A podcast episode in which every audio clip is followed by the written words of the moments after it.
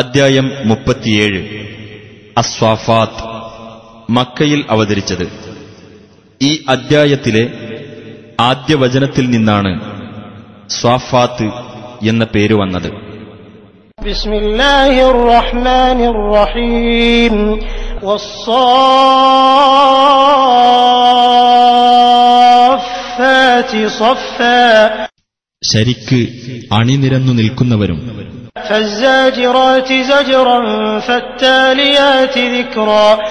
എന്നിട്ട് ശക്തിയായി തടയുന്നവരും എന്നിട്ട് കീർത്തനം ചൊല്ലുന്നവരുമായ മലക്കുകളെ തന്നെയാണ് സത്യം. തീർച്ചയായും നിങ്ങളുടെ ദൈവം ഏകൻ തന്നെയാകുന്നു.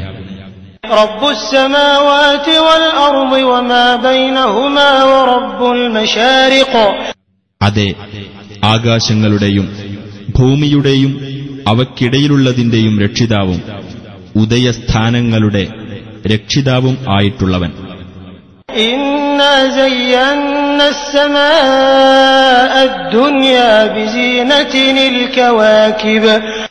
തീർച്ചയായും അടുത്തുള്ള ആകാശത്തെ നാം നക്ഷത്രാലങ്കാരത്താൽ മോടി പിടിപ്പിച്ചിരിക്കുന്നു.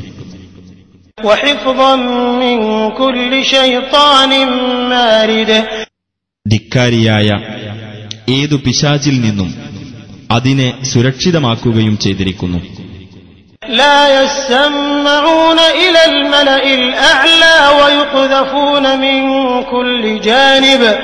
അത്യുന്നതമായ സമൂഹത്തിന്റെ നേരെ പിശാചുക്കൾക്ക് ചെവികൊടുത്തു കേൾക്കാനാവില്ല.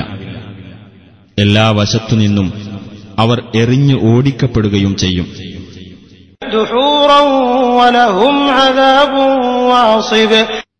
ബഹിഷ്കൃതരായിക്കൊണ്ട് അവർക്ക് ശാശ്വതമായ ശിക്ഷയുമുണ്ട്.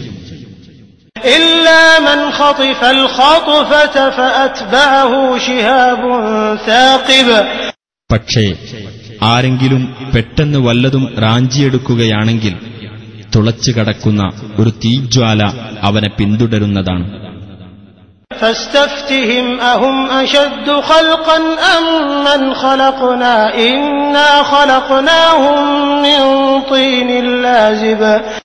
ആകയാൽ നബിയെ, നീ ആ നിഷേധികളോട് അഭിപ്രായം ആരായുക. സൃഷ്ടിക്കാൻ ഏറ്റവും പ്രയാസമുള്ളത് അവരെയാണോ, അതല്ല നാം സൃഷ്ടിച്ചിട്ടുള്ള മറ്റു സൃഷ്ടികളെയാണോ? തീർച്ചയായും നാം അവരെ സൃഷ്ടിച്ചിരിക്കുന്നത് പശിമയുള്ള കളിമണ്ണിൽ നിന്നാകുന്നു.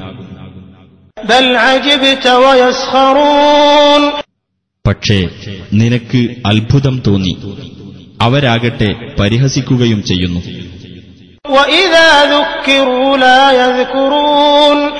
അവർക്ക് ഉപദേശം നൽകപ്പെട്ടാൽ അവർ ആലോചിക്കുന്നില്ല.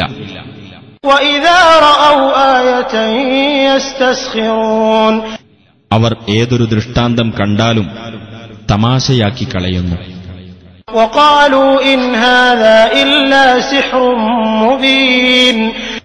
അവർ പറയും, ഇത് പ്രത്യക്ഷമായ ഒരു ജാലവിദ്യ മാത്രമാകുന്നു എന്ന്.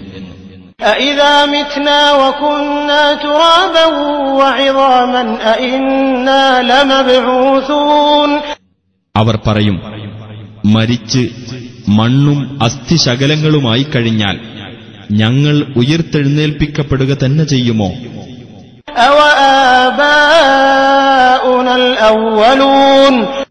ഞങ്ങളുടെ പൂർവപിതാക്കളും ഉയർത്തെഴുന്നേൽപ്പിക്കപ്പെടുമോ?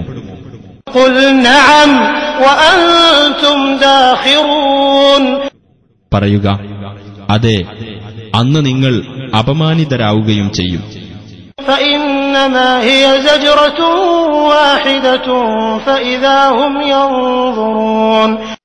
എന്നാൽ അത് ഒരു ഘോര ശബ്ദം മാത്രമായിരിക്കും.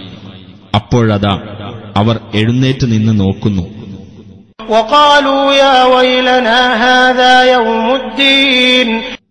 അവർ പറയും, അഹോ ഞങ്ങൾക്ക് കഷ്ടം, ഇത് പ്രതിഫലത്തിന്റെ ദിനമാണല്ലോ.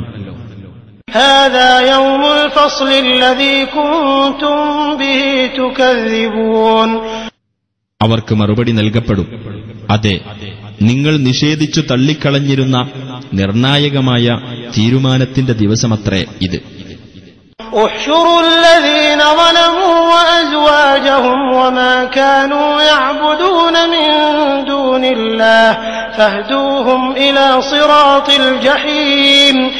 അപ്പോൾ അല്ലാഹുവിന്റെ കൽപ്പനയുണ്ടാകും.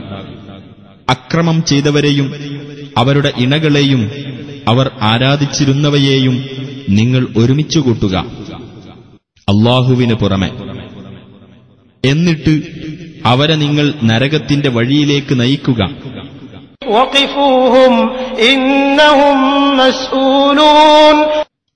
അവരെ നിങ്ങളൊന്ന് നിർത്തുക, അവരോട് ചോദ്യം ചെയ്യേണ്ടതാകുന്നു.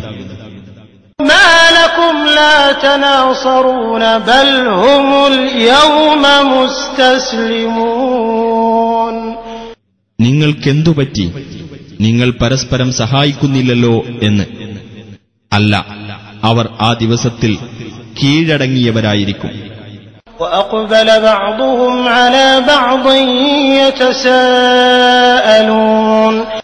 അവരിൽ ചിലർ ചിലരുടെ നേരെ തിരിഞ്ഞ് പരസ്പരം ചോദ്യം ചെയ്യും.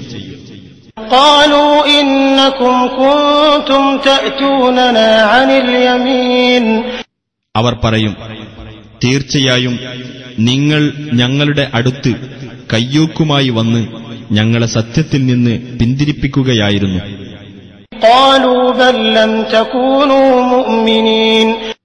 അവർ മറുപടി പറയും, അല്ല, നിങ്ങൾ തന്നെ വിശ്വാസികളാവാതിരിക്കുകയാണുണ്ടായത്.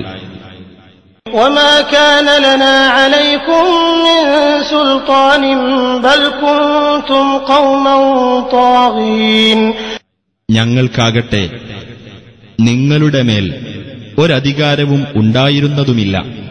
പ്രത്യുത നിങ്ങൾ അതിക്രമകാരികളായ ഒരു ജനവിഭാഗമായിരുന്നു.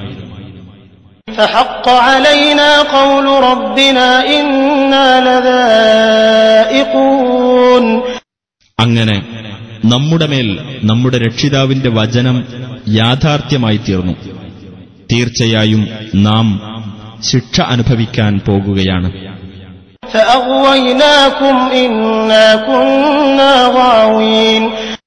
അപ്പോൾ ഞങ്ങൾ നിങ്ങളെ വഴികേടിലെത്തിച്ചിരിക്കുന്നു. കാരണം തീർച്ചയായും ഞങ്ങൾ വഴിതെറ്റിയവരായിരുന്നു.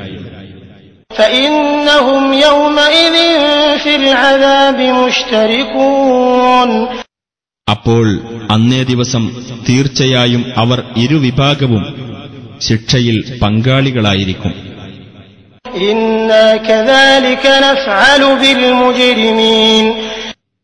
തീർച്ചയായും നാം കുറ്റവാളികളെ കൊണ്ട് ചെയ്യുന്നത് അപ്രകാരമാകുന്നു.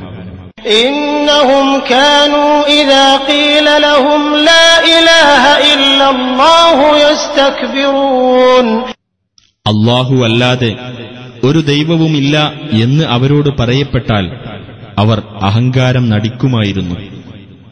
ويقولون أئنا لتاركوا آلهتنا لشاعر مجنون ഭ്രാന്തനായ ഒരു കവിക്ക് വേണ്ടി ഞങ്ങൾ ഞങ്ങളുടെ ദൈവങ്ങളെ ഉപേക്ഷിച്ചു കളയണമോ എന്ന് ചോദിക്കുകയും ചെയ്യുമായിരുന്നു. بل جاء بالحق وصدق المرسلين അല്ല, സത്യവും കൊണ്ടാണ് അദ്ദേഹം വന്നത്. മുമ്പ് വന്ന ദേവദൂതന്മാരെ അദ്ദേഹം സത്യപ്പെടുത്തുകയും ചെയ്തിരിക്കുന്നു.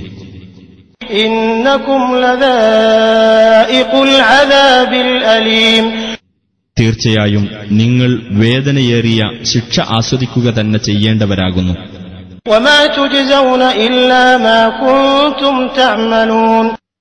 നിങ്ങൾ പ്രവർത്തിച്ചിരുന്നതിനു മാത്രമേ നിങ്ങൾക്ക് പ്രതിഫലം നൽകപ്പെടുകയുള്ളൂ.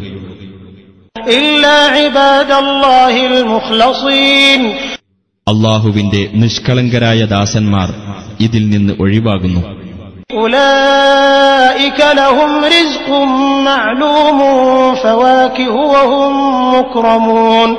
അങ്ങനെയുള്ളവർക്കാകുന്നു അറിയപ്പെട്ട ഉപജീവനം, വിവിധ തരം പഴവർഗ്ഗങ്ങൾ. അവർ ആദരിക്കപ്പെടുന്നവരായിരിക്കും. സൗഭാഗ്യത്തിന്റെ സ്വർഗത്തോപ്പുകളിൽ അവർ ചില കട്ടിലുകളിൽ പരസ്പരം അഭിമുഖമായി ഇരിക്കുന്നവരായിരിക്കും.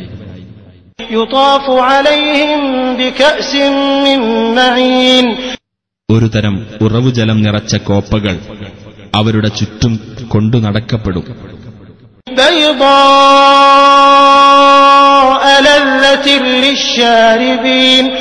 വെളുത്തതും കുടിക്കുന്നവർക്ക് ഹൃദ്യവുമായ പാനീയം.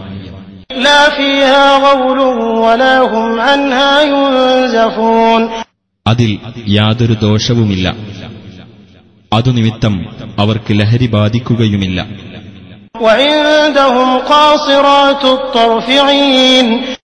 ദൃഷ്ടി നിയന്ത്രിക്കുന്നവരും വിശാലമായ കണ്ണുകളുള്ളവരുമായ സ്ത്രീകൾ അവരുടെ അടുത്ത് ഉണ്ടായിരിക്കും.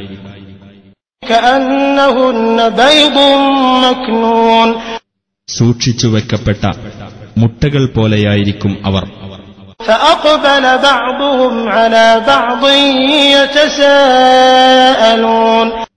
ആ സ്വർഗവാസികളിൽ ചിലർ ചിലരുടെ നേരെ തിരിഞ്ഞുകൊണ്ട് പരസ്പരം പല ചോദ്യങ്ങളും ചോദിക്കും.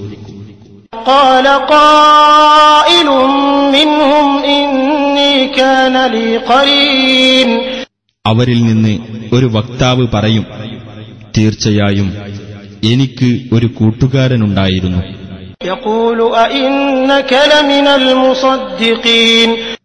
അവൻ പറയുമായിരുന്നു, തീർച്ചയായും നീ പരലോകത്തിൽ വിശ്വസിക്കുന്നവരുടെ കൂട്ടത്തിൽ തന്നെയാണോ?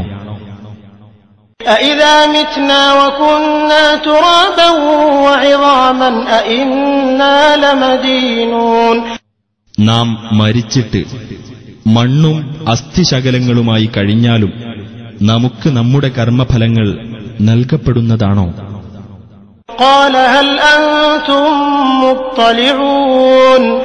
തുടർന്ന് ആ വക്താവ് കൂടെയുള്ളവരോട് പറയും, നിങ്ങൾ ആ കൂട്ടുകാരനെ എത്തിനോക്കാൻ ഉദ്ദേശിക്കുന്നുണ്ടോ?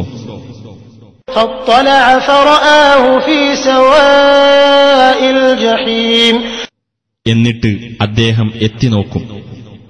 അപ്പോൾ അദ്ദേഹം അവനെ നരകത്തിന്റെ മധ്യത്തിൽ കാണും.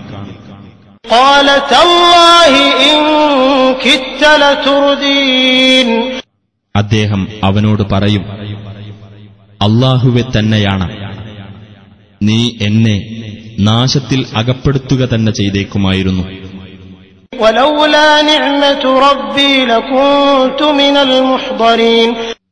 എന്റെ രക്ഷിതാവിന്റെ അനുഗ്രഹം ഇല്ലായിരുന്നുവെങ്കിൽ ആ നരകത്തിൽ ഹാജരാക്കപ്പെടുന്നവരിൽ ഞാനും ഉൾപ്പെടുമായിരുന്നു.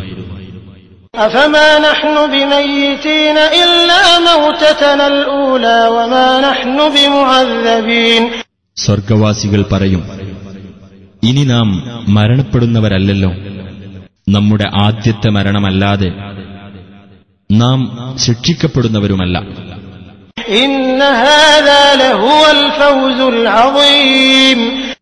തീർച്ചയായും ഇതുതന്നെയാണ് മഹത്തായ ഭാഗ്യം.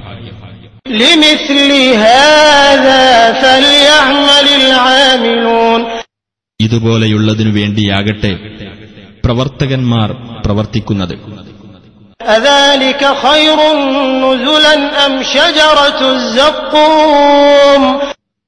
അതാണോ വിശിഷ്ടമായ സൽക്കാരം, അതല്ല സഖൂം വൃക്ഷമാണോ?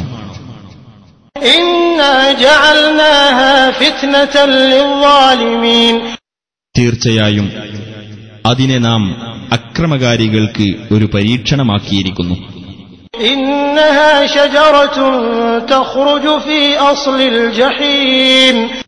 നരകത്തിന്റെ അടിയിൽ മുളച്ചു പൊങ്ങുന്ന ഒരു വൃക്ഷമത്രേ അത്.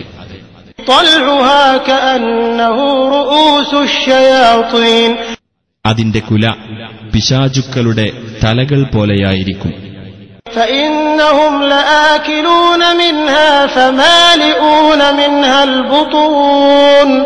തീർച്ചയായും അവർ അതിൽ നിന്ന് തിന്ന് വയറ് നിറക്കുന്നവരായിരിക്കും.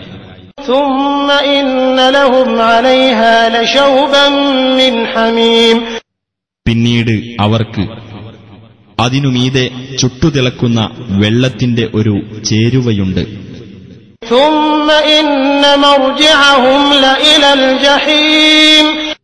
പിന്നീട് തീർച്ചയായും അവരുടെ മടക്കം നരകത്തിലേക്ക് തന്നെയാകുന്നു.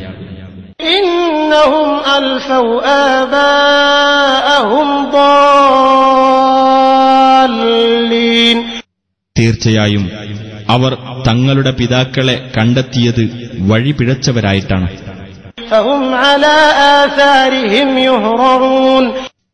അങ്ങനെ ഇവർ ആ പിതാക്കളുടെ കാൽപ്പാടുകളിലൂടെ കുതിച്ചു പായുന്നു.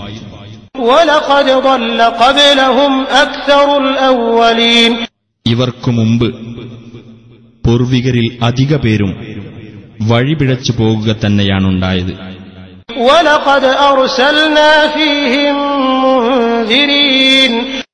അവരിൽ നാം താക്കീതുകാരെ നിയോഗിക്കുകയുമുണ്ടായിട്ടുണ്ട്.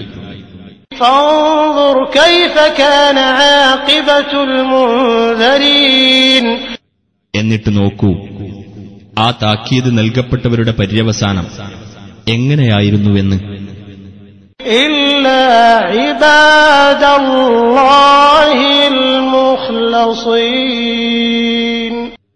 അല്ലാഹുവിന്റെ നിഷ്കളങ്കരായ ദാസന്മാർ ഒഴികെ.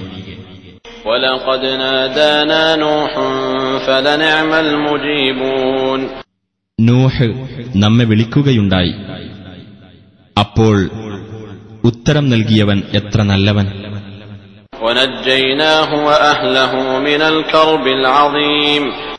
അദ്ദേഹത്തെയും അദ്ദേഹത്തിന്റെ ആളുകളെയും നാം വമ്പിച്ച ദുരന്തത്തിൽ നിന്ന് രക്ഷപ്പെടുത്തി.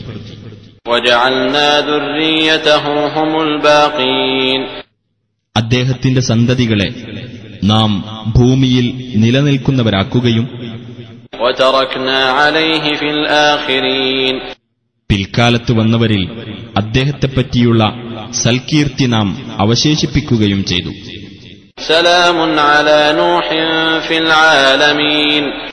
ലോകരിൽ നൂഹിന് സമാധാനം. തീർച്ചയായും അപ്രകാരമാണ് സദ്വൃത്തന്മാർക്ക് നാം പ്രതിഫലം നൽകുന്നത്. തീർച്ചയായും അദ്ദേഹം നമ്മുടെ സത്യവിശ്വാസികളായ ദാസന്മാരുടെ കൂട്ടത്തിലാകുന്നു. പിന്നീട് നാം മറ്റുള്ളവരെ മുക്കി നശിപ്പിച്ചു.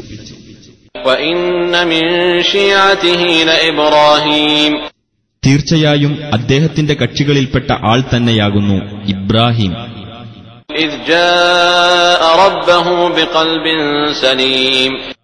നിഷ്കളങ്കമായ ഹൃദയത്തോടുകൂടി അദ്ദേഹം തന്റെ രക്ഷിതാവിങ്കൽ വന്ന സന്ദർഭം ശ്രദ്ധേയമാകുന്നു.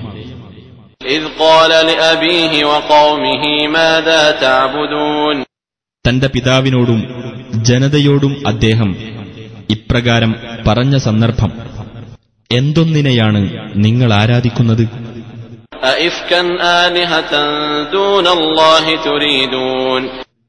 അല്ലാഹുവിന് പുറമെ വ്യാജമായി നിങ്ങൾ മറ്റു ദൈവങ്ങളെ ആഗ്രഹിക്കുകയാണോ?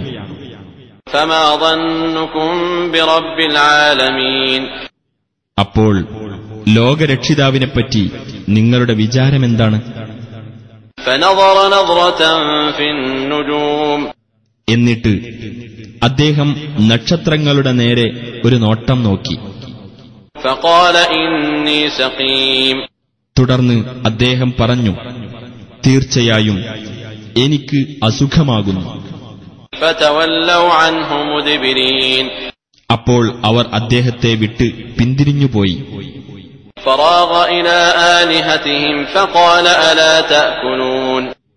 എന്നിട്ട് അദ്ദേഹം അവരുടെ ദൈവങ്ങളുടെ നേർക്കു തിരിഞ്ഞിട്ട് പറഞ്ഞു, നിങ്ങൾ തിന്നുന്നില്ലേ?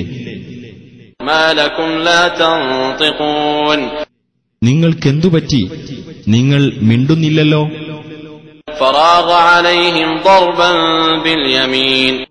തുടർന്ന് അദ്ദേഹം അവയുടെ നേരെ തിരിഞ്ഞു വലതുകൈകൊണ്ട് ഊക്കോടെ അവയെ വെട്ടിക്കളഞ്ഞു. എന്നിട്ട് അവർ അദ്ദേഹത്തിന്റെ അടുത്തേക്ക് കുതിച്ചു ചെന്നു. അദ്ദേഹം പറഞ്ഞു, നിങ്ങൾ തന്നെ കൊത്തിയുണ്ടാക്കുന്നവയെയാണോ നിങ്ങൾ ആരാധിക്കുന്നത്?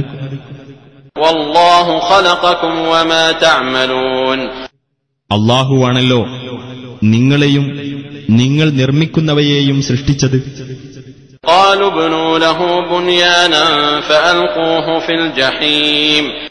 അവർ അന്യോന്യം പറഞ്ഞു, നിങ്ങൾ ഇബ്രാഹീമിനു വേണ്ടി ഒരു ചൂള പണിയുക, എന്നിട്ടവനെ ജ്വലിക്കുന്ന അഗ്നിയിൽ ഇട്ടേക്കുക.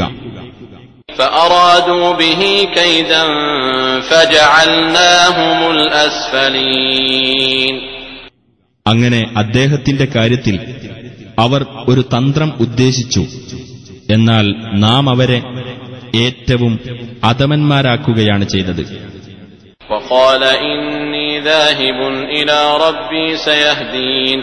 അദ്ദേഹം പറഞ്ഞു, തീർച്ചയായും ഞാൻ എന്റെ രക്ഷിതാവിങ്കിലേക്ക് പോകുകയാണ്, അവൻ എനിക്ക് വഴി കാണിക്കുന്നതാണ്.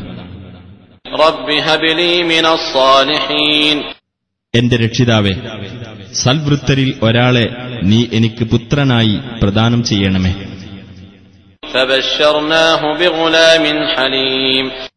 അപ്പോൾ സഹനശീലനായ ഒരു ബാലനെപ്പറ്റി നാം അദ്ദേഹത്തിന് സന്തോഷവാർത്ത അറിയിച്ചു.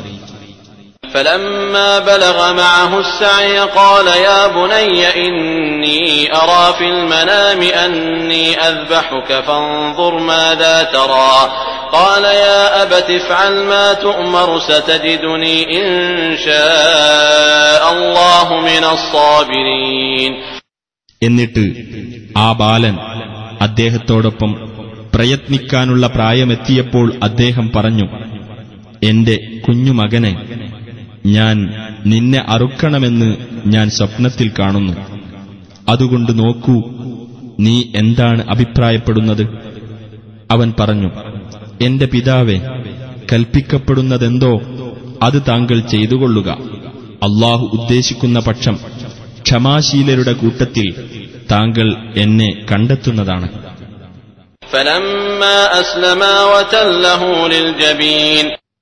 അങ്ങനെ അവർ ഇരുവരും കൽപ്പനയ്ക്ക് കീഴ്പ്പെടുകയും അവനെ നെറ്റി അഥവാ ചെന്നിമേൽ ചെരിച്ചു കിടത്തുകയും ചെയ്ത സന്ദർഭം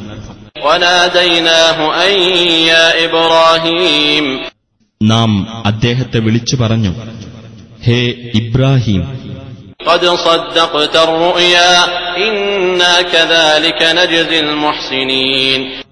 തീർച്ചയായും നീ സ്വപ്നം സാക്ഷാത്കരിച്ചിരിക്കുന്നു, തീർച്ചയായും അപ്രകാരമാണ് നാം സദ്വൃത്തർക്ക് പ്രതിഫലം നൽകുന്നത്.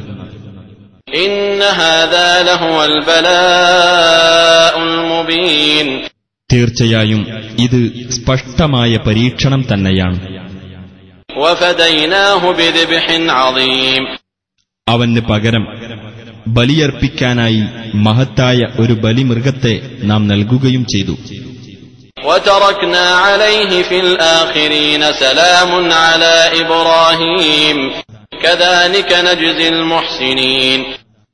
പിൽക്കാലക്കാരിൽ ഇബ്രാഹീമിന്റെ സൽകീർത്തി നാം അവശേഷിപ്പിക്കുകയും ചെയ്തു.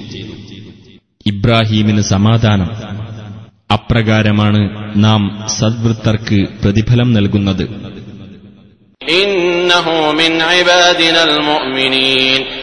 തീർച്ചയായും അദ്ദേഹം നമ്മുടെ സത്യവിശ്വാസികളായ ദാസന്മാരിൽപ്പെട്ടവനാകുന്നു.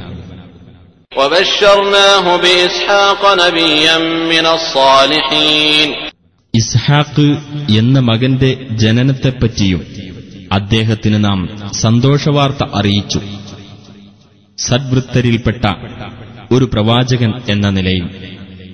وباركنا عليه وعلى إسحاق ومن ذريتهما محسن وظالم لنفسه مبين. അദ്ദേഹത്തിനും ഇസ്ഹാഖിനും നാം അനുഗ്രഹം നൽകുകയും ചെയ്തു. അവർ ഇരുവരുടെയും സന്തതികളിൽ സദ്വൃത്തരുണ്ട്, സ്വന്തത്തോട് തന്നെ സ്പഷ്ടമായ അന്യായം ചെയ്യുന്നവരുമുണ്ട്.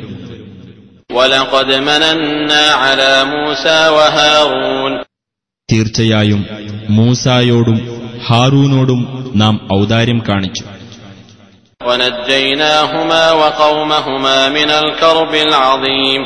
അവർ ഇരുവരെയും അവരുടെ ജനതയെയും മഹാദുരിതത്തിൽ നിന്ന് നാം രക്ഷപ്പെടുത്തുകയും ചെയ്തു.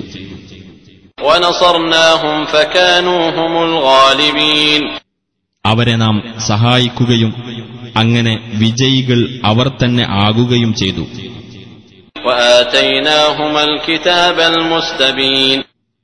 അവർക്ക് രണ്ടുപേർക്കും നാം കാര്യങ്ങൾ വ്യക്തമാക്കുന്ന ഗ്രന്ഥം നൽകുകയും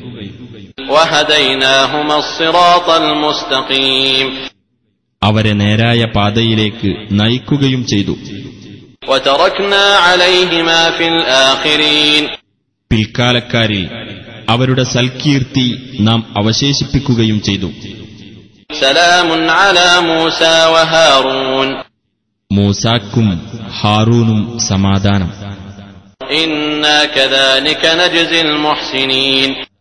തീർച്ചയായും അപ്രകാരമാകുന്നു സദ്വൃത്തർക്ക് നാം പ്രതിഫലം നൽകുന്നത്.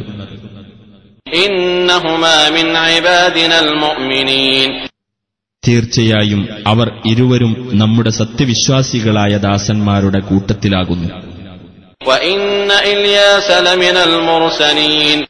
ഇല്യാസും ദൂതന്മാരിലൊരാൾ തന്നെ.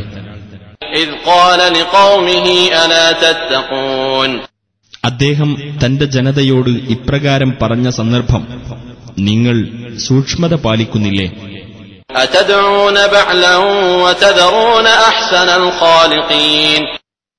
നിങ്ങൾ ബാലിനെ വിളിച്ചു പ്രാർത്ഥിക്കുകയും ഏറ്റവും നല്ല സൃഷ്ടികർത്താവിനെ വിട്ടുകളയുകയുമാണോ?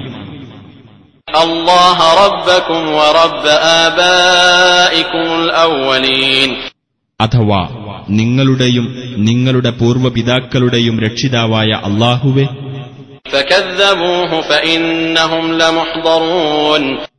അപ്പോൾ അവർ അദ്ദേഹത്തെ നിഷേധിച്ചു കളഞ്ഞു. അതിനാൽ അവർ ശിക്ഷയ്ക്ക് ഹാജരാക്കപ്പെടുക തന്നെ ചെയ്യും.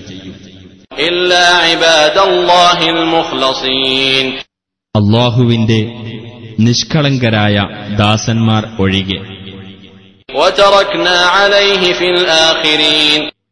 പിൽക്കാലക്കാരിൽ അദ്ദേഹത്തിന്റെ സൽകീർത്തി നാം അവശേഷിപ്പിക്കുകയും ചെയ്തു.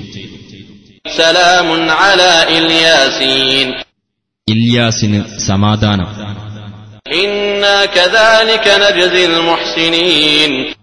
തീർച്ചയായും അപ്രകാരമാകുന്നു സദ്വൃത്തർക്ക് നാം പ്രതിഫലം നൽകുന്നത്.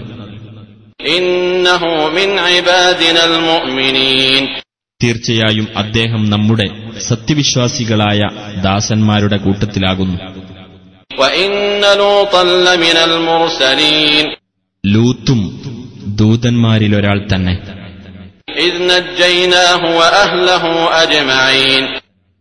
അദ്ദേഹത്തെയും അദ്ദേഹത്തിന്റെ ആളുകളെയും മുഴുവൻ നാം രക്ഷപ്പെടുത്തിയ സന്ദർഭം ശ്രദ്ധേയമാകുന്നു. പിന്മാറി നിന്നവരിൽപ്പെട്ട ഒരു കിഴവിയൊഴികെ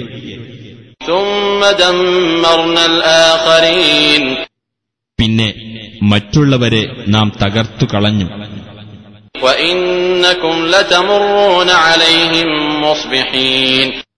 തീർച്ചയായും നിങ്ങൾ രാവിലെ അവരുടെ അടുത്തുകൂടി കടന്നുപോവാറുണ്ട്.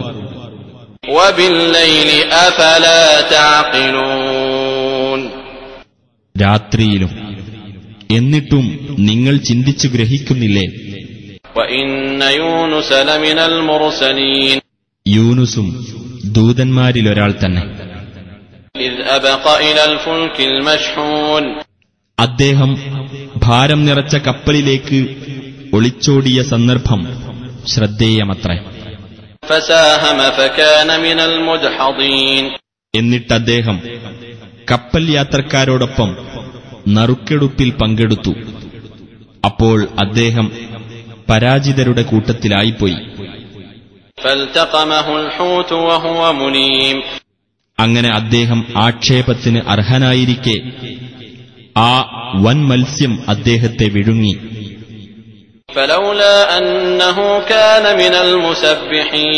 എന്നാൽ അദ്ദേഹം അല്ലാഹുവിന്റെ പരിശുദ്ധിയെ പ്രകീർത്തിക്കുന്നവരുടെ കൂട്ടത്തിലായിരുന്നില്ലെങ്കിൽ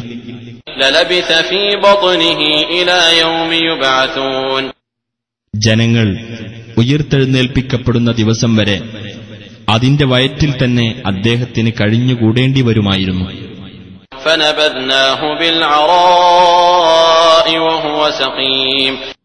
എന്നിട്ട് അദ്ദേഹത്തെ അനാരോഗ്യവാനായ നിലയിൽ തുറന്ന സ്ഥലത്തേക്ക് നാം തള്ളി.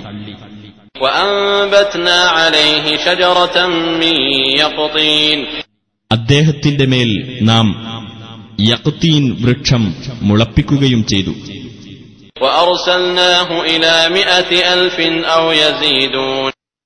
അദ്ദേഹത്തെ നാം ഒരു ലക്ഷമോ അതിലധികമോ വരുന്ന ജനവിഭാഗത്തിലേക്ക് നിയോഗിച്ചു.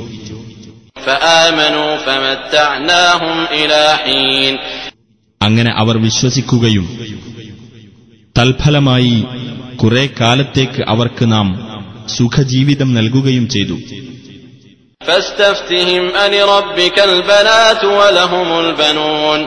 എന്നാൽ നബിയെ, നീ ആ ബഹുദൈവ വിശ്വാസികളോട് അഭിപ്രായം ആരായുക. നിന്റെ രക്ഷിതാവിന് പെൺമക്കളും അവർക്ക് ആൺമക്കളുമാണോ എന്ന്.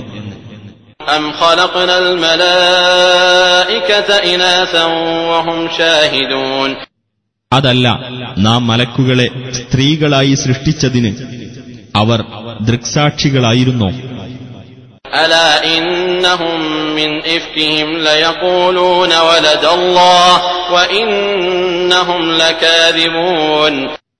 അറിഞ്ഞേക്കുക, അല്ലാഹു സന്തതികൾക്ക് ജന്മം നൽകിയിട്ടുണ്ടെന്ന്.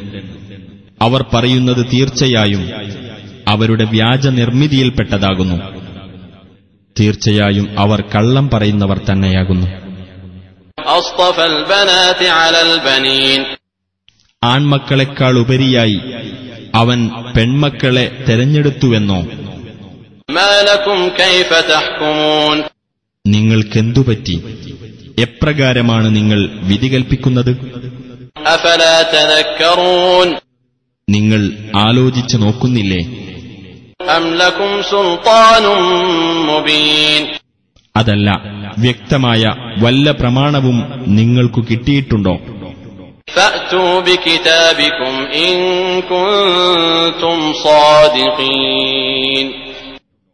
എന്നാൽ നിങ്ങൾ നിങ്ങളുടെ രേഖ കൊണ്ടുവരുവിൻ, നിങ്ങൾ സത്യവാൻമാരാണെങ്കിൽ.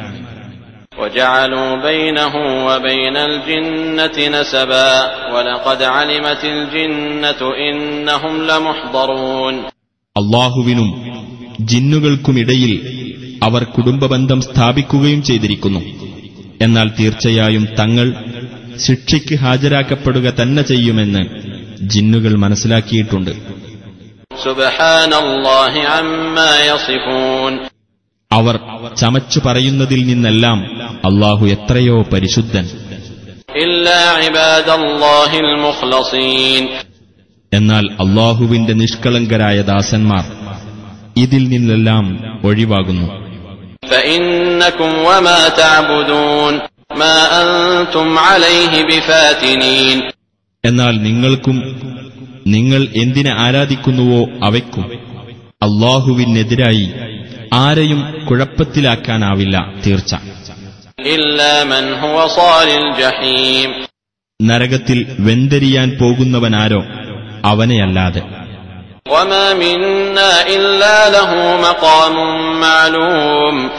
മലക്കുകൾ ഇപ്രകാരം പറയും: നിശ്ചിതമായ ഓരോ സ്ഥാനമുള്ളവരായിട്ടല്ലാതെ ഞങ്ങളിൽ ആരും തന്നെയില്ല.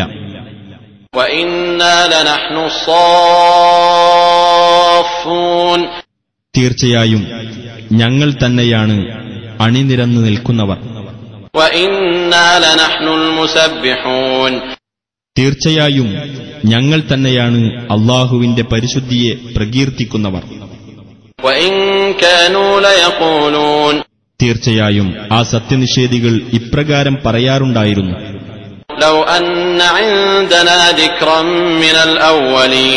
പൂർവികന്മാരിൽ നിന്ന് ലഭിച്ച വല്ല ഉത്ബോധനവും ഞങ്ങളുടെ പക്കൽ ഉണ്ടായിരുന്നെങ്കിൽ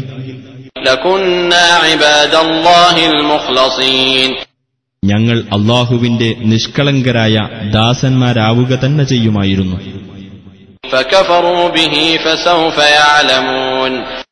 എന്നിട്ടവർ ഈ വേദഗ്രന്ഥത്തിൽ അവിശ്വസിക്കുകയാണ് ചെയ്തത്. അതിനാൽ അവർ പിന്നീട് കാര്യം മനസ്സിലാക്കിക്കൊള്ളും.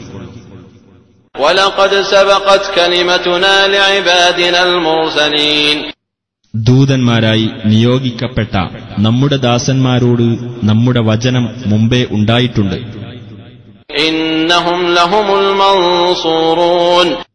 തീർച്ചയായും അവർ തന്നെയായിരിക്കും സഹായം നൽകപ്പെടുന്നവരെന്നും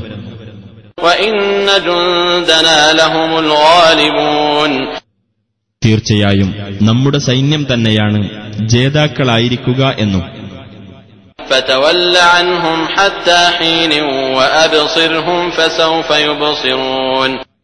അതിനാൽ ഒരു അവധി വരെ നീ അവരിൽ നിന്ന് തിരിഞ്ഞുകളയുക, നീ അവരെ വീക്ഷിക്കുകയും ചെയ്യുക. അവർ പിന്നീട് കണ്ടറിഞ്ഞുകൊള്ളും. അപ്പോൾ നമ്മുടെ ശിക്ഷയുടെ കാര്യത്തിലാണോ അവർ തിടുക്കം കൂട്ടിക്കൊണ്ടിരിക്കുന്നത്?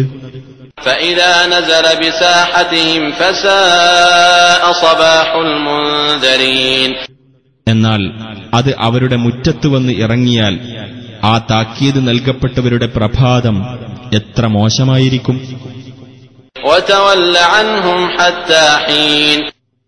അതിനാൽ ഒരു അവധി വരെ നീ അവരിൽ നിന്ന് തിരിഞ്ഞുകളയുക, നീ വീക്ഷിച്ചുകൊണ്ടിരിക്കുകയും ചെയ്യുക. അവർ പിന്നീട് കണ്ടറിഞ്ഞുകൊള്ളും. സുബ്ഹാന റബ്ബിക റബ്ബിൽ ഇസ്സതി അമ്മാ യസിഫൂന വസലാമുൻ അലൽ മുർസലീൻ.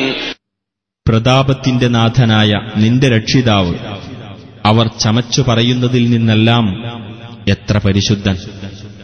ദൂതന്മാർക്കു സമാധാനം. വൽഹംദുലില്ലാഹി റബ്ബിൽ ആലമീൻ. ലോകരക്ഷിതാവായ അല്ലാഹുവിന് സ്തുതി.